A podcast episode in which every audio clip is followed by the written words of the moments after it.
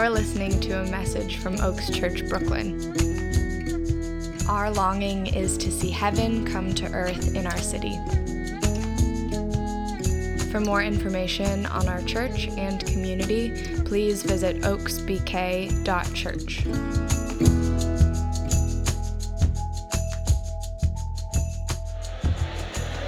Good morning. My name is Lauren. This is Baby Lale. We are reading the teaching text to you this morning. It's Isaiah 11, 6 through 9. The wolf will live with the lamb. The leopard will lie down with the goat, the calf and the lion and the yearling together, and the little child will lead them. The cow will feed with the bear, their young will lie down together. And the lion will eat straw like the ox. The infant will play near the cobra's den, and the, and the young child will put its hand into the viper's nest. They will neither harm nor destroy on all my holy mountain, for the earth will be filled with the knowledge of the Lord as the waters cover the sea. Thanks be to the Lord. This is the word of God. Good morning, church. So, uh, we are um, going to continue our framework of reconciliation today. Before we do that, uh, just a, a, very small announcement. We, what we're going through, we just recognize, I recognize that maybe there will be questions along the way. We are moving at light speed through a lot of text. Today, we're going to be moving through a lot of scripture. There may be questions that rise as we talk about reconciliation uh, and these very important and prescient topics for our day and age. And so, what I wanted to do, because we don't always have the time uh, to maybe answer the questions, is provide a place for you to ask questions that you may have. And so, uh, up on the screen, what you see is a QR code. And what you're going to do, if you, if you scan that, and it'll be up later that you can scan it to at the end of the service, uh, it's going to take you to a little form.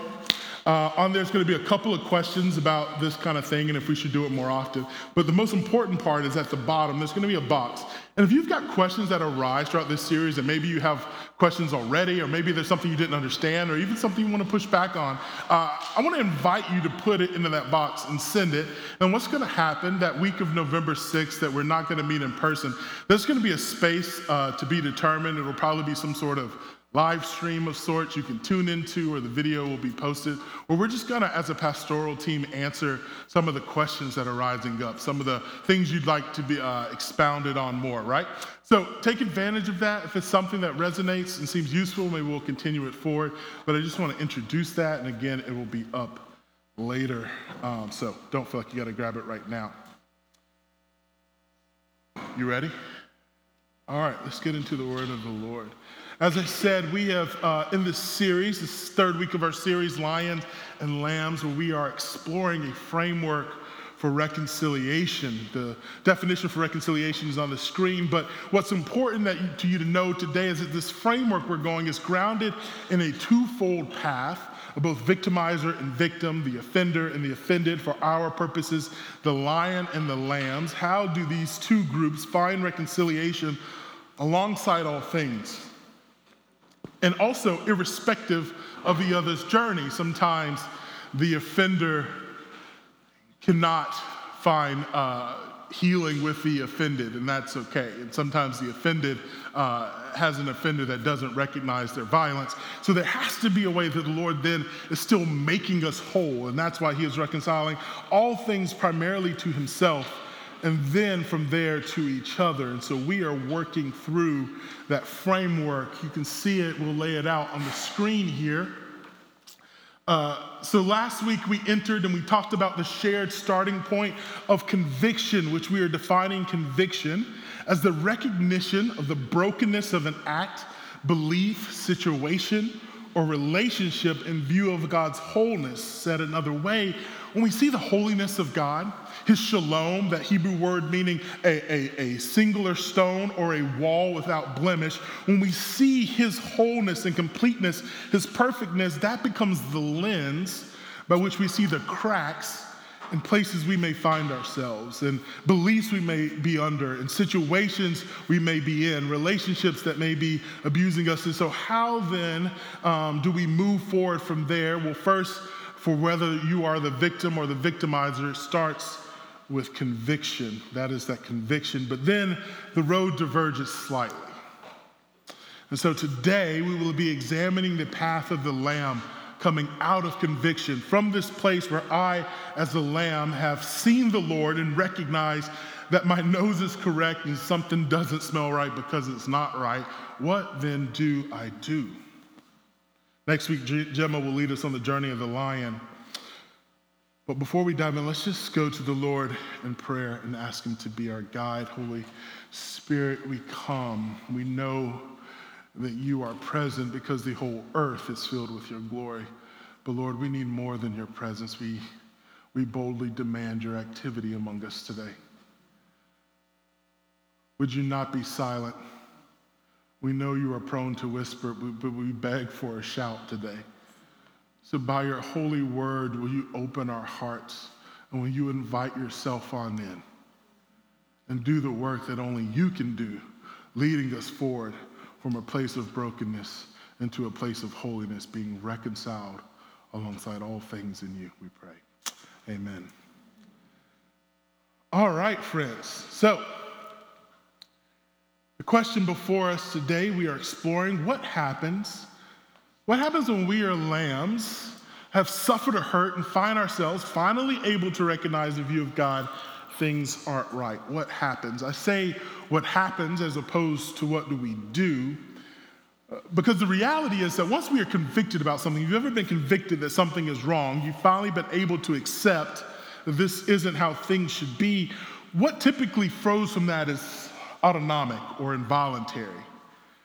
Our emotions start to flow. We don't choose our emotions. Typically, in the face of pain, what we do is we move into lament. Now, we are defining lament here for our purposes is this lament is the holistic, meaning the biological, psychological, and spiritual human response to the pain and trauma we have wrought and received. I want to give you, uh, turn your attention to a couple of things biological, psychological, spiritual. Our pain expresses itself through our bodies in our minds and our emotions, and also it expresses itself in our very souls, that which is tethered to God. They all speak to one another. And so pain is not isolated, but it moves throughout us. And this pain is that we experience both by what we have done, but also what has been done to us. We all know lament well. But if we don't, we have some guidance in Scripture through the Psalms. So when you think about the Psalms, the Psalms are a compendium of the human experience. There's not many things that we go through in life that don't have voicing and words in the Psalms. Psalm 6 is actually one of the first penitent Psalms or Psalms of lament, and it encapsulates this full movement. Uh, David is suffering from some undisclosed illness we don't really know. We know that he, in some ways, attributed it to, in part to sin from his point of view. And he's giving notice, he's, he's crying out to God. And I want us, as you just kind of look through this very briefly, look at the places of pain and see those, that holistic human response to this thing that is ailing him. David says, Lord, don't rebuke me in your anger. Don't discipline me in your wrath, but have mercy on me, Lord, for I am faint. His body is weak. His bones are in agony. He says in verse 3 My soul is in deep anguish. It cries out, How long, Lord? How long? When's the last time you said those words. How long, Lord? How long? Again, David goes on, turn the Lord and deliver me. He, he says later that, that among the dead, no one proclaims your name, but he says, Who praises you from the grave? I say this is our his, his mind and his emotions. What he is saying here is, Lord, I am near death. It feels like I'm dying. He goes on, verse 6 I am worn out from my groaning all night long. I flood my bed with weeping. His emotions have overcome him. I drench my couch with tears. My eyes grow weak with sorrow. Then later he, wrote, he finishes out the psalm with Away from me, all you who do evil, for the Lord has heard my weeping. The Lord has heard my cry for mercy. The Lord accepts my prayers. There's some things I want us to see here. See, the process of lament, it starts involuntary, right? But it becomes invitational. We choose to direct our emotions. We, uh, emotions. We have this mantra in our house. Uh, it's okay to feel your feelings. We have a three year old. Uh, sometimes we have to say it to each other. It's okay to feel your feelings, but your feelings belong to you. You don't belong to your feelings. Feelings belong to us, though we don't, though we don't call them forward, we do have a choice in how we direct them. And so, for the lamb, in the view of offense, in this autonomic and voluntary response of lament, their heart crying out, their, their, their bodies crying out. The body does, in fact, keep the score. Their soul saying, How long, how long? They have a choice. Where will you direct it? See, lament, it's, it's really a gift. what lament is, is it's, it's, this, it's, this, it's this knock on the door from our neighbor when our house is on fire when we can't see it, when we're in the middle of the night and we're asleep. It's, it's, this, it's this thing that, that wakes us up to the reality that something needs to be fixed, and it cries out to the ones who can heal us. That is, unless we shortcut it, which we can often do. Again, I have this, this three year old, and uh, as a three year old, he's a bit of a maniac. We're working on it. Um, but he has so little disregard for his life. So he is just, will just like jump off of things and and you know put himself in situations that I'm like, you couldn't see that coming, you know. And so he hurts himself, and in these moments where he hurts himself, immediately his body recognizes their pain, and it sends him into this involuntary response, and he has this moment of what is he going to do with his pain. Now, because he recognizes his mother and I as sources of, of comfort and healing, what often happens is that he runs to us and he throws himself on us. He still believes our kisses somehow can set bones. Uh, but this is, is coming out of his belief. He directs his emotions, he directs his lament towards those he feels that can help him and heal him. But not every child is like that. Science tells us through attachment theory that some children actually, in the face of their emotions, they don't have a parental structure or a care structure that tells them that it's okay to express their emotions that it's okay to come and deliver their emotions and their pain and find healing. And so for those children, what often happens is they suppress and they hold it in because they don't want to make dad mad again. And that, and that compounds the trauma and the pain in their bodies. And that carries them forward from when they're children into their adults and they still find the inability to express their needs and their hurts. And so they act out and they choose all manner of depravity and brokenness, really in an attempt to find healing while being quiet.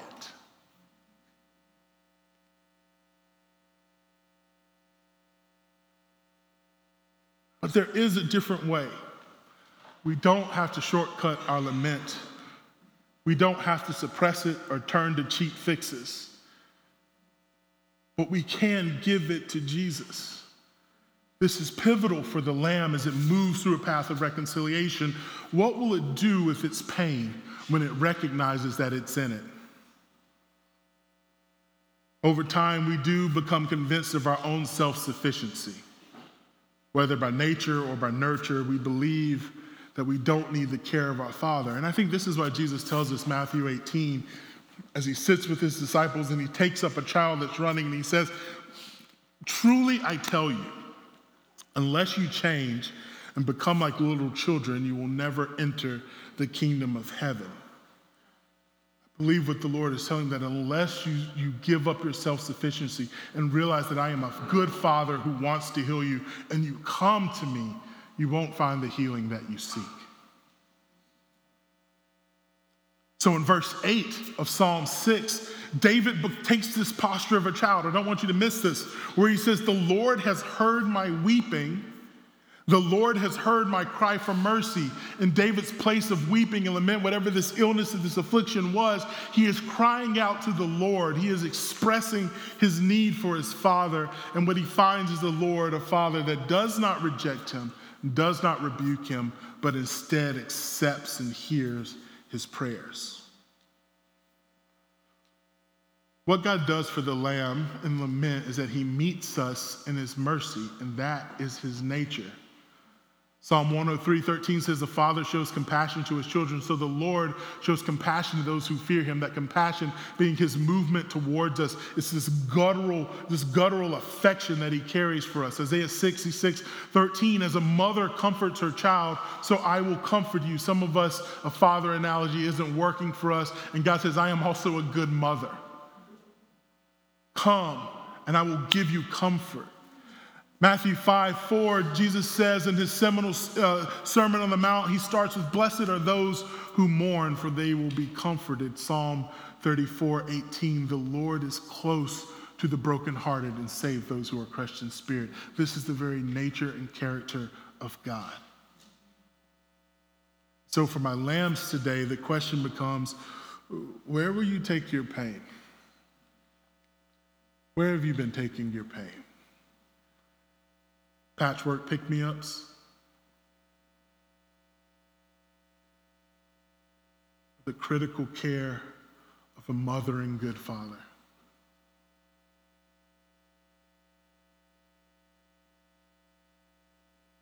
Revelations 3 has this picture where God says, Behold, I stand at the door and knock. If anyone hears my voice and opens the door, I will come in and eat with that person and they with me. There's this picture, he says, I will come in. He's eating, he's dining. This is this, this picture of abiding, which should hearken us back to John 15, where when Jesus was on the earth, he says a similar thing, but he says, If you remain in me, speaking to his disciples, and I in you, if we are dining together, if we, are, if we are nourishing one another, you by your praise and obedience, me by my all sustaining love and power, then that will bring forth much fruit. But apart from me, you can do nothing. The ways in which you try to heal yourself, they aren't working, right? Amen?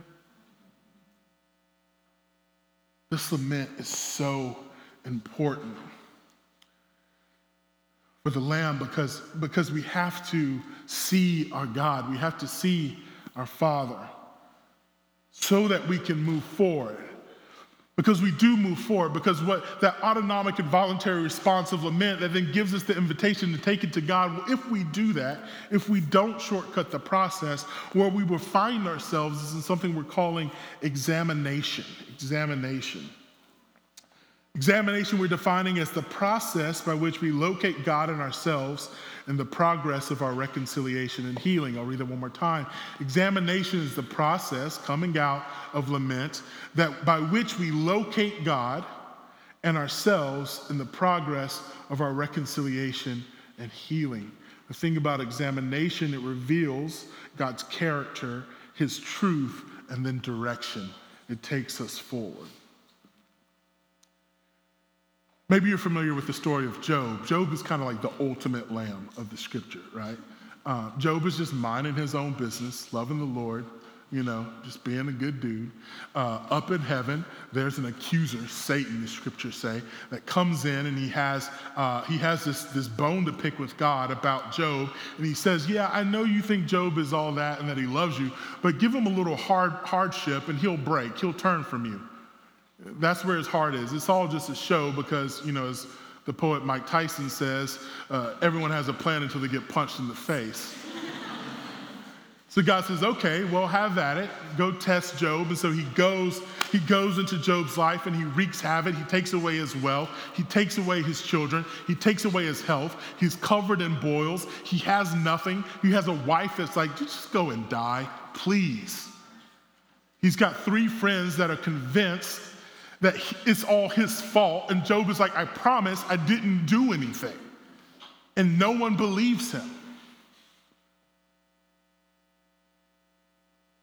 In some ways, it's, it's you have to give a little grace to Job and his friends because they are operating on an assumption that I think is very common. And the assumption is this they are operating on the assumption that in a just world, only bad people should experience suffering. As such, if God was just, then either Job is wicked on the down low or God isn't as just as they presume.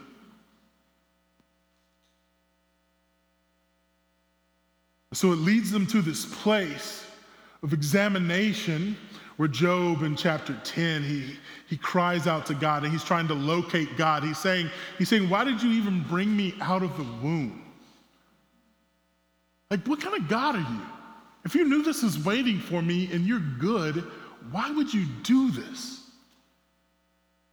Then he locates himself a little later on. He says, I, am headed to the, the land of the deepest night, of utter darkness and disorder where even the light is like darkness. Have you felt that?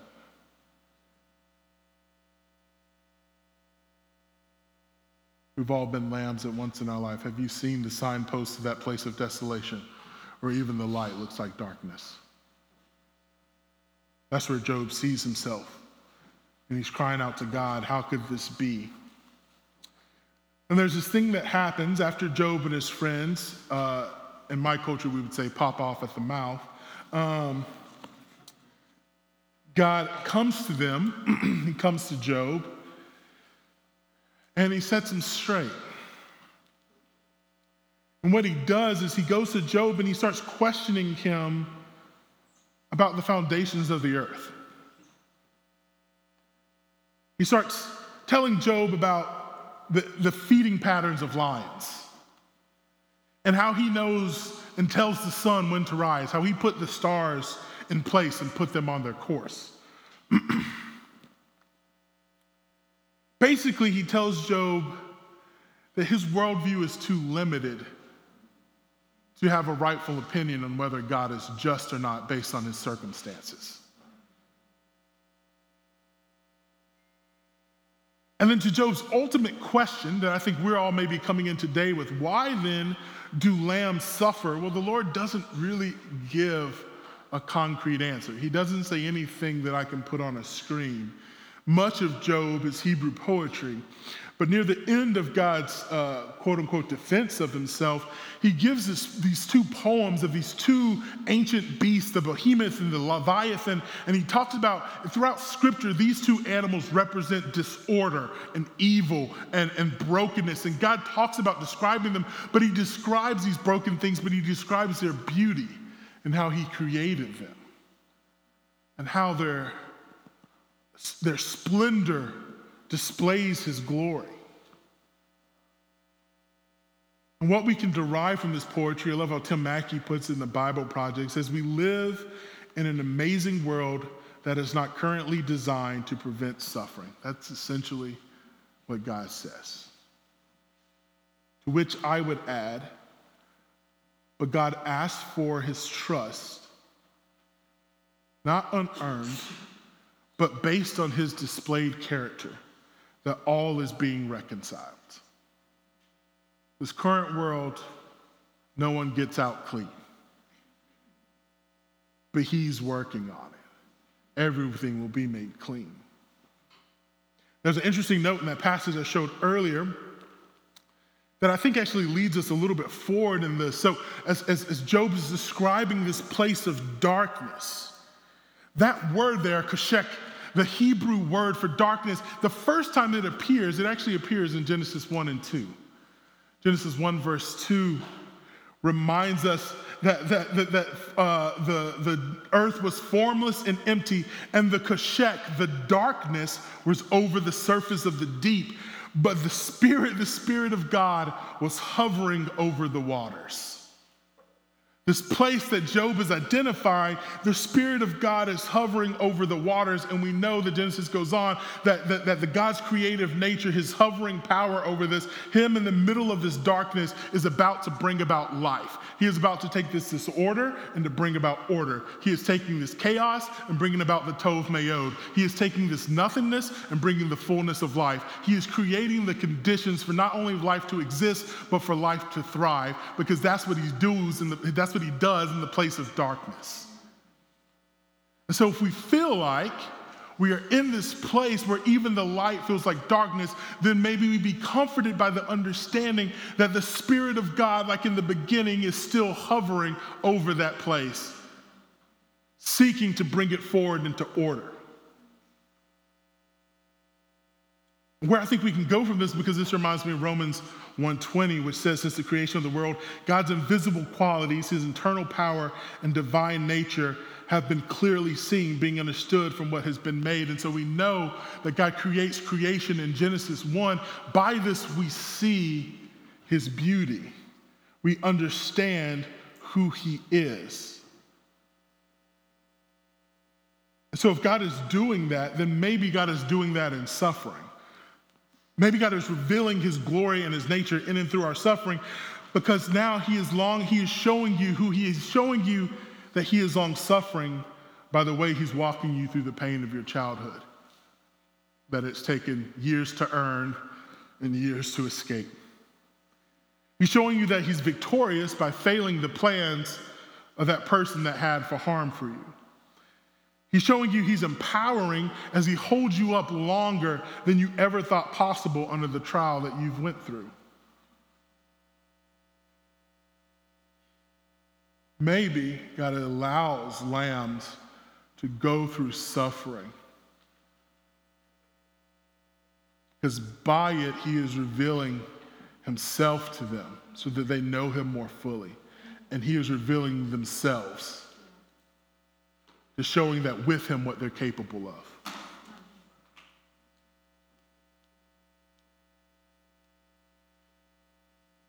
But this examination from lament brings us to two realities.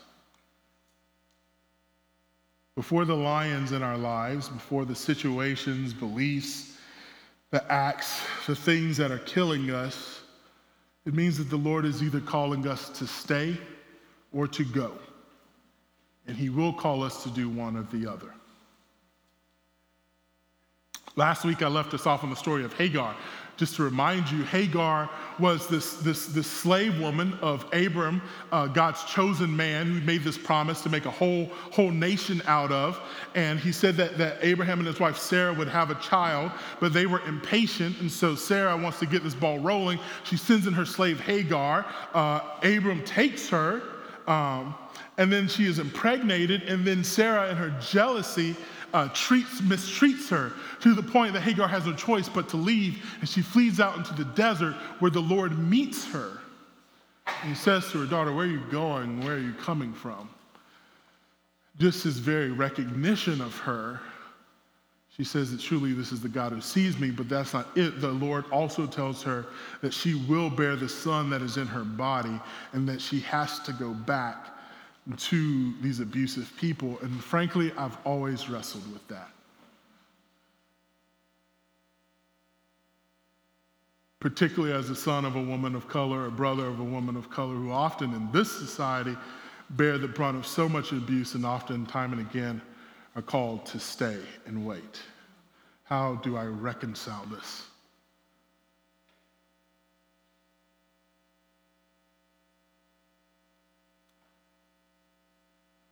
Well, what changed for me is when I stepped back and I realized that maybe the story isn't about Hagar, but it's about God. And here's what I mean by that.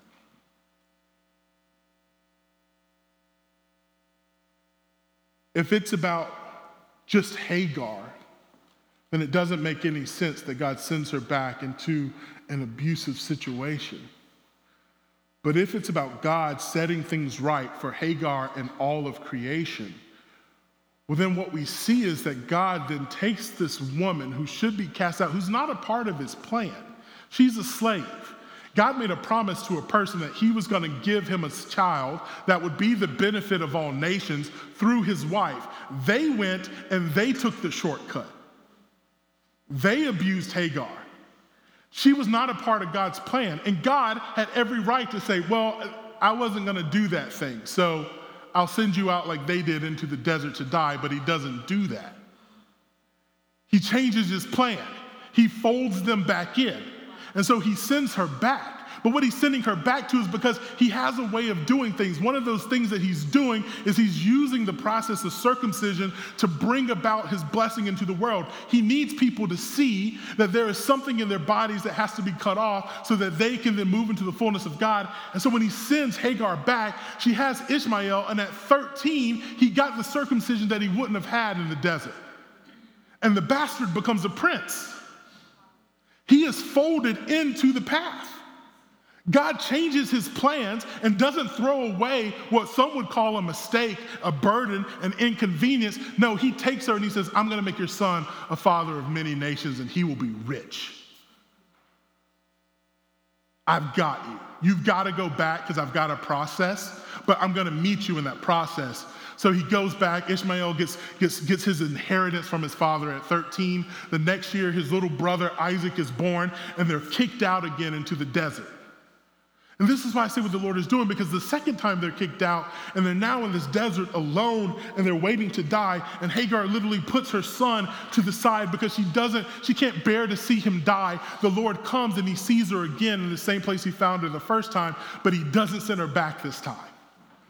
Because she's gotten the promise, he's gotten what he needs. And so now he says, I'm gonna give you a well and you're gonna stay here and thrive. And so Hagar and Ishmael grow and they thrive, and Ishmael becomes the father of many nations. Rich and plentiful are his descendants. And the Lord is still doing his thing because he brings about healing through Abraham, just like he promised. Jesus comes, but by Jesus, Ishmael still gets to come back into the fullness of the promise.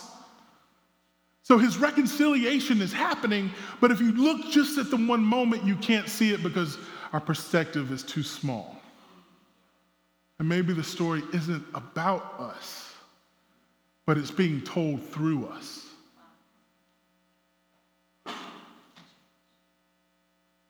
So, as lambs, when in view of God and examination, He calls us to stay. Well, He has restored to us what was lost, namely our agency and our power. What happens to the lamb and the offense is they're, they're stripped of their peace and their agency. I didn't ask you to come and harm me. But when God calls them to stay, but He's calling them to stay because He's going to give them the power to stay. And so now they're making the choice to stay. That's a very different situation. I can stand in this affliction because God has called me to it, versus I'm staying in this confliction because I can't leave or I won't leave. My agency my power has been returned to me. And we see this throughout Scripture. Look at Daniel, thrown into a lion's den, unjust, but he goes into the den and he is saved. Look at Joseph, thrown into a pit and becomes the second in command. And he stays in this broken system because the Lord has a plan. Look at Paul and Silas in a prison, and they do not leave when the doors open because they choose to stay, and by them, people are given life. Look at Jesus, who goes to a cross, an innocent man and he looks at Pilate and says, You've got no power over me. I am choosing to stand under your unjust ruling. Because God's got a plan and he's given me the power to endure it. This, this is how we get to verse 8 in our teaching text. The infant will play near the cobra's den, and the young child will put his hand into the viper's nest. For the lambs, we are returned to our power of agency and our courage, our ability to stand before the things that are given us. Because the future forward, those children are putting their hands over the nest where they're doing so in view of parents who knew a time when it wasn't wise to do so. their parents have this renewed courage. These infants carry out that courage. They can interact with what should harm them because they know that God's got them.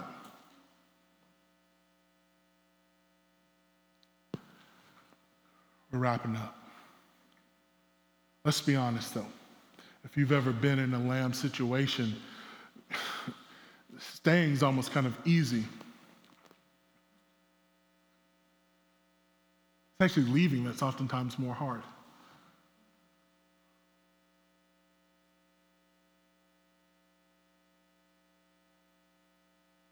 Staying, even if I'm staying without agency, well, the devil, the devil you know.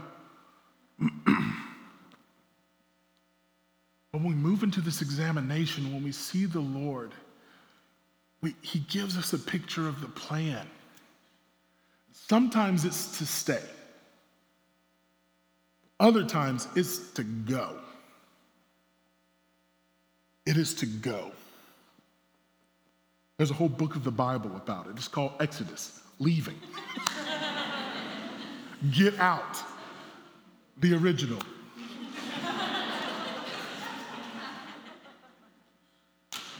I'm going to move through the story, but if you don't know it, essentially, where there was Ishmael, there was Isaac. This Isaac leads to these, these 12 sons uh, that have many kids. They're in Egypt, and then they become slaves, and they are slaves, they are lambs under this oppressive system. And they toil there, but then the Lord says, He sends his, his servant Moses, and He says, It's time to go. You will not stay under this broken rule anymore. But here's the thing about leaving that has to be true and that is true it requires some things. And this is the reality. This is why oftentimes we stay unhealthily when God hasn't called us to stay, because we feel like there's some requirements and we don't know if we'll meet them, but there are, and we should name them. And, and, this is what I mean. If we're going to leave as lambs, this broken system that God is calling to, then what it requires, one, from the Lord, it requires His power, His provision, and a plan. If, you're gonna, if I'm gonna get out of here, I'm gonna need your power to get out of here. And He provides it. For the Israelites, this takes the form of 10 plagues. I will break the backs of these people that oppress you, so I will open the door and you get out. So he sends 10 plagues that wreaks havoc on the, on the, on the Egyptian people to the point where they're like, hey, you got to get out and go. And this provides God's provision because you say, okay, I got to leave the situation, but I've been a slave.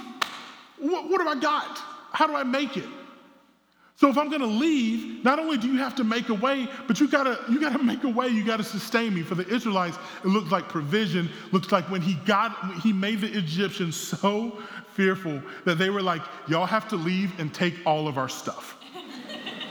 Here is our gold. Here is our wealth. Here is our cattle. Please get out. Hurry." God provides for His people as they exit okay, you got me out and you've you sustained me, but I need a plan. What are we doing here? Well, he's got that too. Actually, he's got it before he even moves. This is evident in the uh, Israelite story with the Egyptians in, in, in chapter six. Uh, when God shows up to Moses, who is going to lead the people out, he gives them the whole plan. You're going to go and you're going to say to Pharaoh, Release my people, and you're going to take them out, and I'm going to take you to a land by which you'll benefit. Lord knew the whole story. This goes back to Isaiah 65, 24, where God says, before they even, before they even call, I will answer.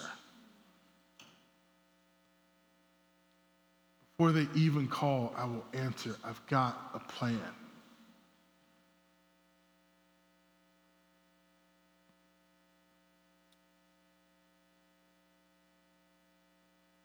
That's what it requires from the Lord. But what does it require from us? Well, three things.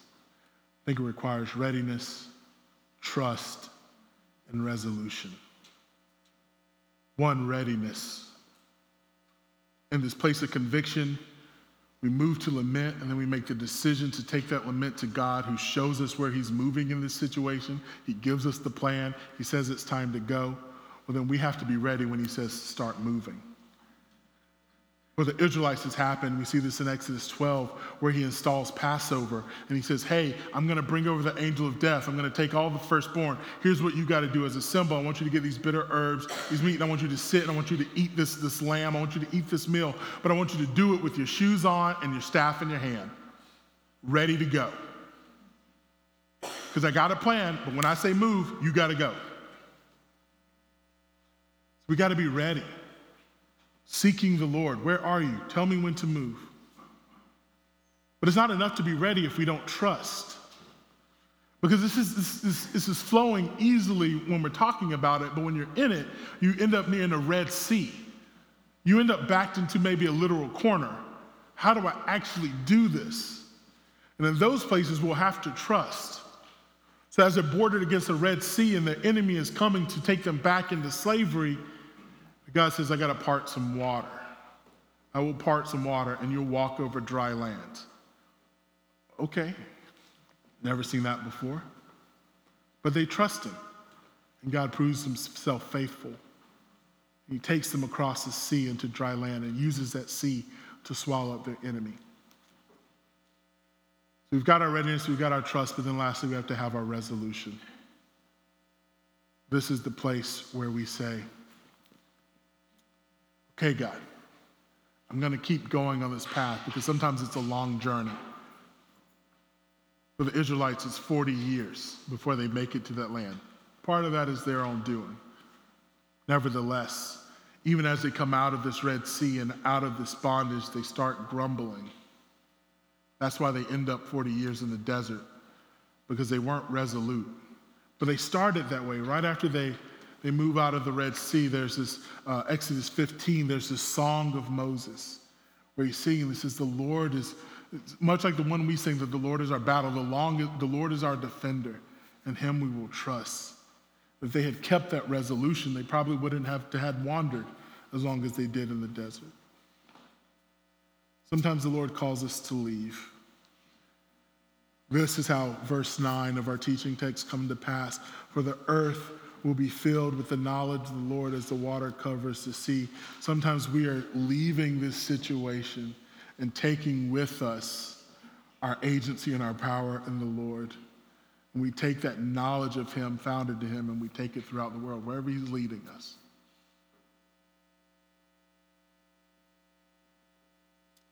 Now, as we move to response, again, I ask the question for us today Where to whom will you take your pain?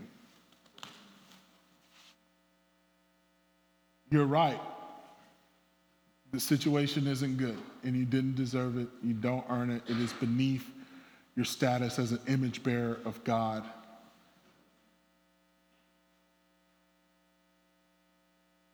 Your body is confessing that. Your mind and your heart is confessing that. So, what do you do? Will you endure through cheap, cheap fixes, cheap graces? Or would you dare to give it to the one who stands ready to save you by his very character and nature? Would you allow him to meet you? to show you where he's working and whether he's calling you to stay because he's working some things out or whether he's calling you to leave because it's time to go. You trust that he has a plan and a view that is higher than your ways. The story is about him, but it's being told through you. The story is about his goodness, but it's expressed by his goodness towards you. Would you stand with me today?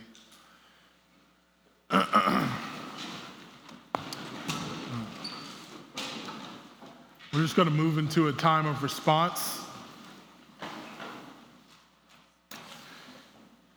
What I just want to ask you, if, you, if, you, if you're in that lamb place today and maybe it's, this is kind of thick and you just, the good thing about you don't have to go alone. It's the one thing we didn't really get to dive into today, but this isn't some isolated process. God provides his people to walk with us through it. That's how this works. And so for today, we've got people who would love to just pray with you, to listen and pray alongside you, that you'd be able to see the Lord clearly in your lament. There'll be some up here, standing up here, that you can pray with. They'll be kind of also moving throughout the crowd. They have lanyards on. You can come to these rugs.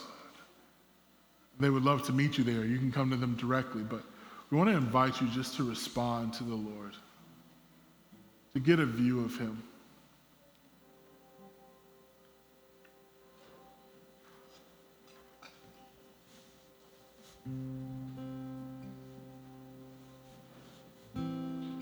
Band's going to lead us here in worship in a second when I pray.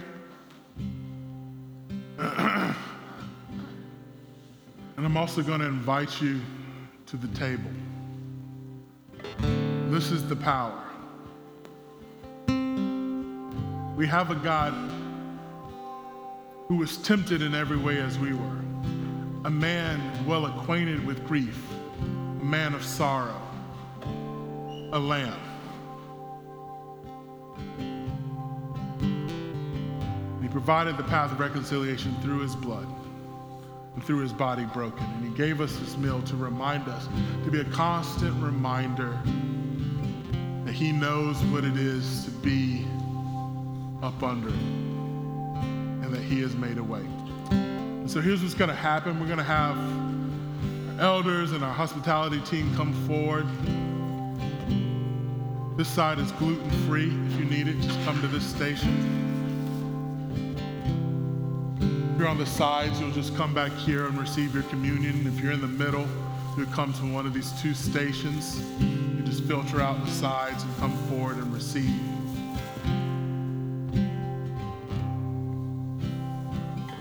The night Jesus was betrayed, he took this bread and he broke it. He said, This is my body broken for you.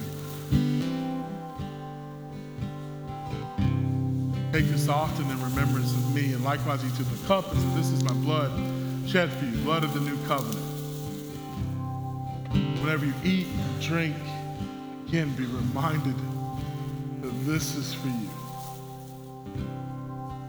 So as we move into response, if you need to pray, there will be people here to pray for you. If you identify with Jesus, come and receive his meal that reminds you that the power to stay, the power to leave, been brought here at this table. And then we'll all just worship because he inhabits the praises of his people. We want to invite his presence more fully among us. So, Lord, as we receive these elements and as we give you our response, would you do your holy work in us?